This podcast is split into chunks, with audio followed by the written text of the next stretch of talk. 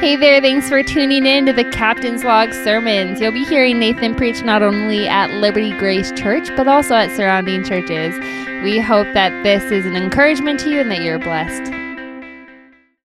Hey there, Liberty Grace. It's great to see you all this evening, and I hope that you've been doing well and keeping safe over these past couple of days. And I just want to say Merry Christmas to all of you. I know that this Christmas hasn't necessarily looked the way that we had hoped or, or wanted it to. Uh, it's been a very unexpected and uncertain Christmas for most of us. But I hope that it's still been a really good time to reflect and to celebrate the birth of Christ. As a church, over the past couple of weeks, we've been going through our Why Christmas series, looking into the book of Hebrews, which is such a rich and beautiful book, one of my favorites in the New Testament, to see why it is that we have Christmas, why it's worth celebrating, and what it was that Jesus came to accomplish when he was born in the stable so many years ago. And so today we're continuing in that series and we're actually going to be finishing it up today. We're going to be taking us through one more passage in the book of Hebrews to see a little more of why it is that Jesus came. And so we're going to be looking at Hebrews chapter 10, verses 1 to 8, which was read for us earlier in the service. And as we launch right into this passage, what we see in the very first four verses that we encounter is that it doesn't seem to be giving us a very hopeful or uplifting view of life as the author is describing the Old Testament sacrificial system. But what the author is actually doing here in these first few verses is that he's showing us that the beauty of the law is that it shows our inability to live in perfect obedience to God, and it shows our need for a Savior. Look at what he says in the first four verses says, For since the law has but a shadow of the good things to come instead of the true form of these realities, it can never, by the same sacrifices that are continually offered every year, make perfect those who draw near. Otherwise, would they not have ceased to be offered, since the worshippers, having once been cleansed, would no longer have any consciousness of sins? But in these sacrifices, there is a reminder of sins every year. For it's impossible for the blood of bulls and goats to take away sins. So the author is looking here at the Old Testament sacrificial system in which the Jews would offer animals in, in payment for their sins. The animals would take the punishment of death that the people deserved. And what he's showing in these first four verses is that this sacrificial system was a constant reminder to their people to the people of their inability to live in obedience to God that in these sacrifices there was a reminder of sin every year. The people would offer these sacrifices again and again and again because they would continually fall short of the standard that God had set in the law. They could not measure up to it, which is why the sacrifices were needed. But what he also makes sure to point out is that the law and the sacrificial system, it was pointing to something greater that was coming he says that this, this whole system was a shadow of the true form of these realities that it was meant to point that something greater was coming down the line. And he asked the question if if this whole system was enough to fully deal with our sin would we have to continually offer these sacrifices? Wouldn't just one be enough? But one wasn't enough. The people had to continually offer these sacrifices and so the author is pointing out that the law really showed their inability to live in a way that pleased God, their inability to measure up to God's standard, and the inability of the law to fully deal with their sin. And this would have been such a difficult thing for the Jewish people to hear. The law was such a foundational part of their culture. It was more than just a religion, it was their entire way of life. And they would have put all of their hope and their trust in their ability to please God through their sacrifices and through their observance of the law. But a trap that they could easily fall into is that following this law and making these sacrifices could become very easily more of an act of religious or, or legal obligation rather than from a heart of true obedience to God or love for Him. And a great example of this is the religious leaders in the time of Jesus who would write extra laws to cushion around God's law, to keep them so far away from breaking his law, and who took a lot of pride in their ability to be good enough for God.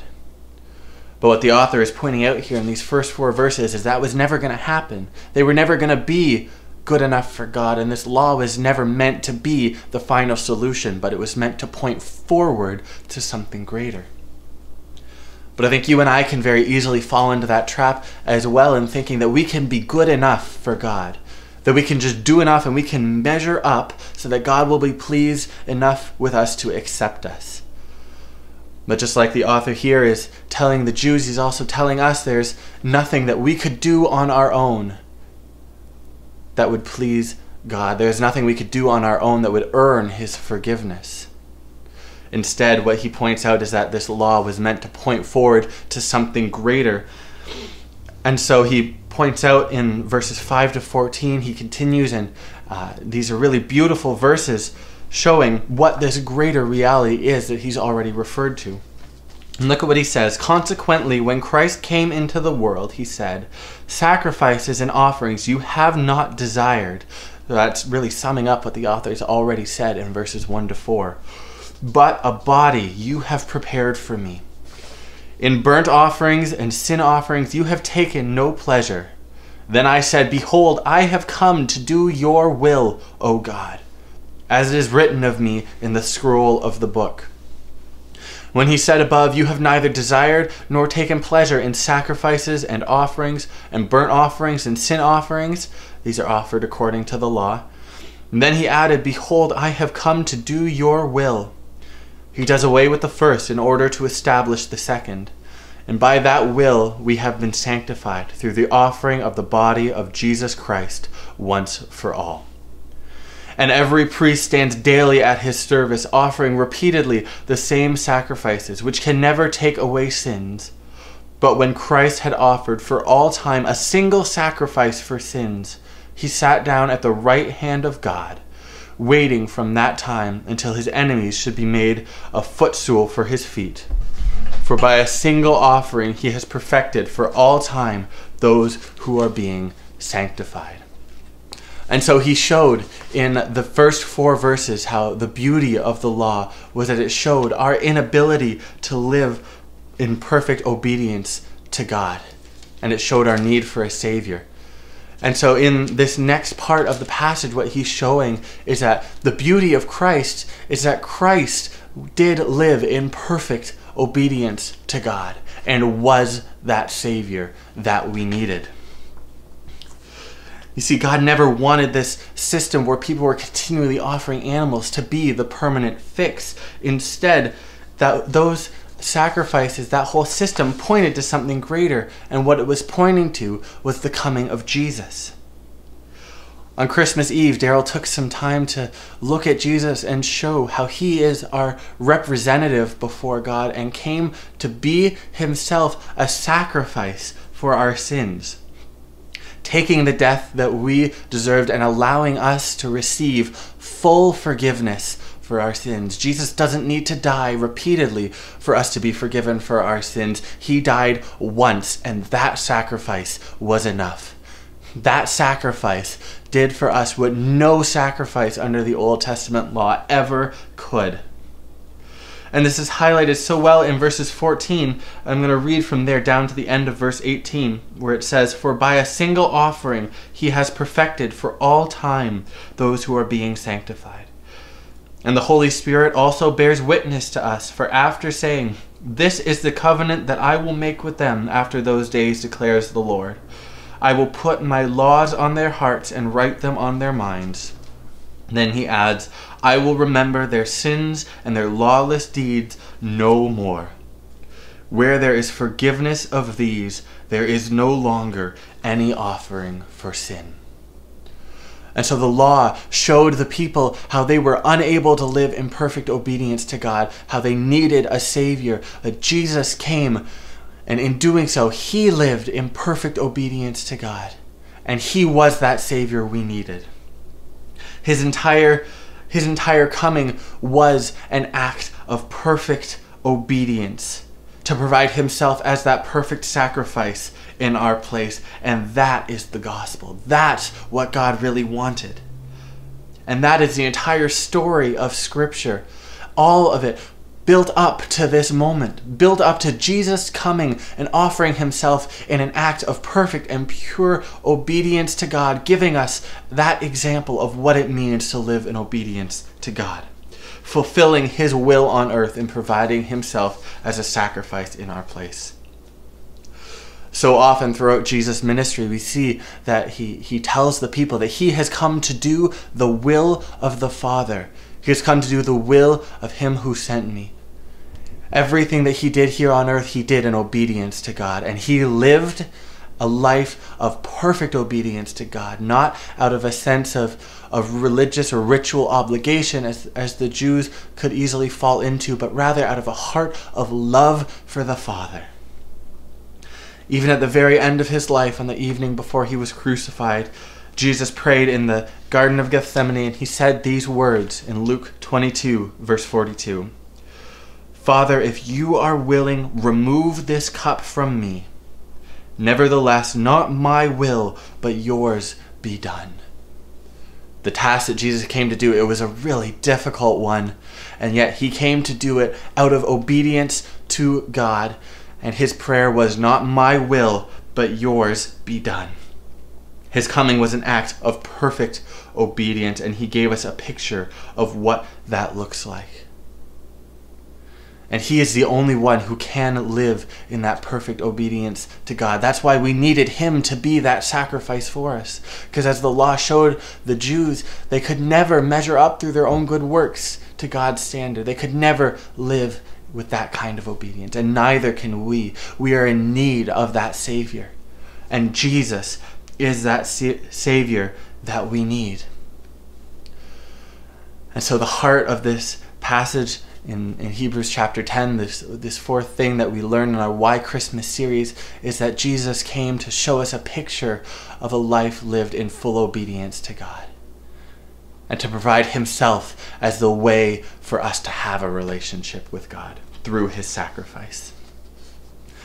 And so, as we come to the end of this series through the book of Hebrews, we've really just scratched the surface of everything that Hebrews has to offer. And I would encourage you take some t- take some time on your own and read through this book, see the beauty of what it says and learn about who Christ is. But I want to take a moment and just tie this series together right at the end. We're here in this Sunday between Christmas and New Year's, coming from this time of celebrating Christ and coming into the time of making resolutions and, and our goals for 2020. And I just want us to reflect on everything that we've learned in this series over the four messages that we've heard. Consider these four things that we've learned about Christ that he came as the embodiment of the Word of God, speaking a message of hope and salvation from sins. He came and he experienced life as a, a human being, allowing him to sympathize with all of our human experience and sufferings. He came to be our representative before God and to offer himself as a sacrifice in our place. And lastly, he came to succeed where we failed, to live in perfect obedience to God, to give us a picture of what that looks like and provide through himself a way for us to have a relationship with God. And so, as we think about those four things, I want to give you four different resolutions to keep in mind as we're coming into 2021. Remember that the Bible is God's powerful word. Spend time this year reading it, studying it, allowing God to change you through His Word, making you more like Christ, and growing in your relationship with Him. Remember that no matter what comes in this year of 2021, I know that we're so desperately hoping that it's uh, a better or an easier year than 2020, but remember that no matter what happens, no matter what struggles or sufferings we face, that Christ can sympathize fully with everything we experience. So praise Him in the good and the easy times of this year and lean on Him in the difficult times, knowing that He understands what you're going through because he has experienced everything that we do. Third, remember that Christ has made himself a sacrifice in your place and that he stands as your representative before God. And if you've never put your faith in Jesus or, accepted that gift that He offers, I invite you, do that today. It's the best decision you'll ever make, and you'll never regret it. And if you've already made that decision, allow this to be a reminder of what's been done for you, and begin this year with a renewed commitment to follow Christ and live for Him.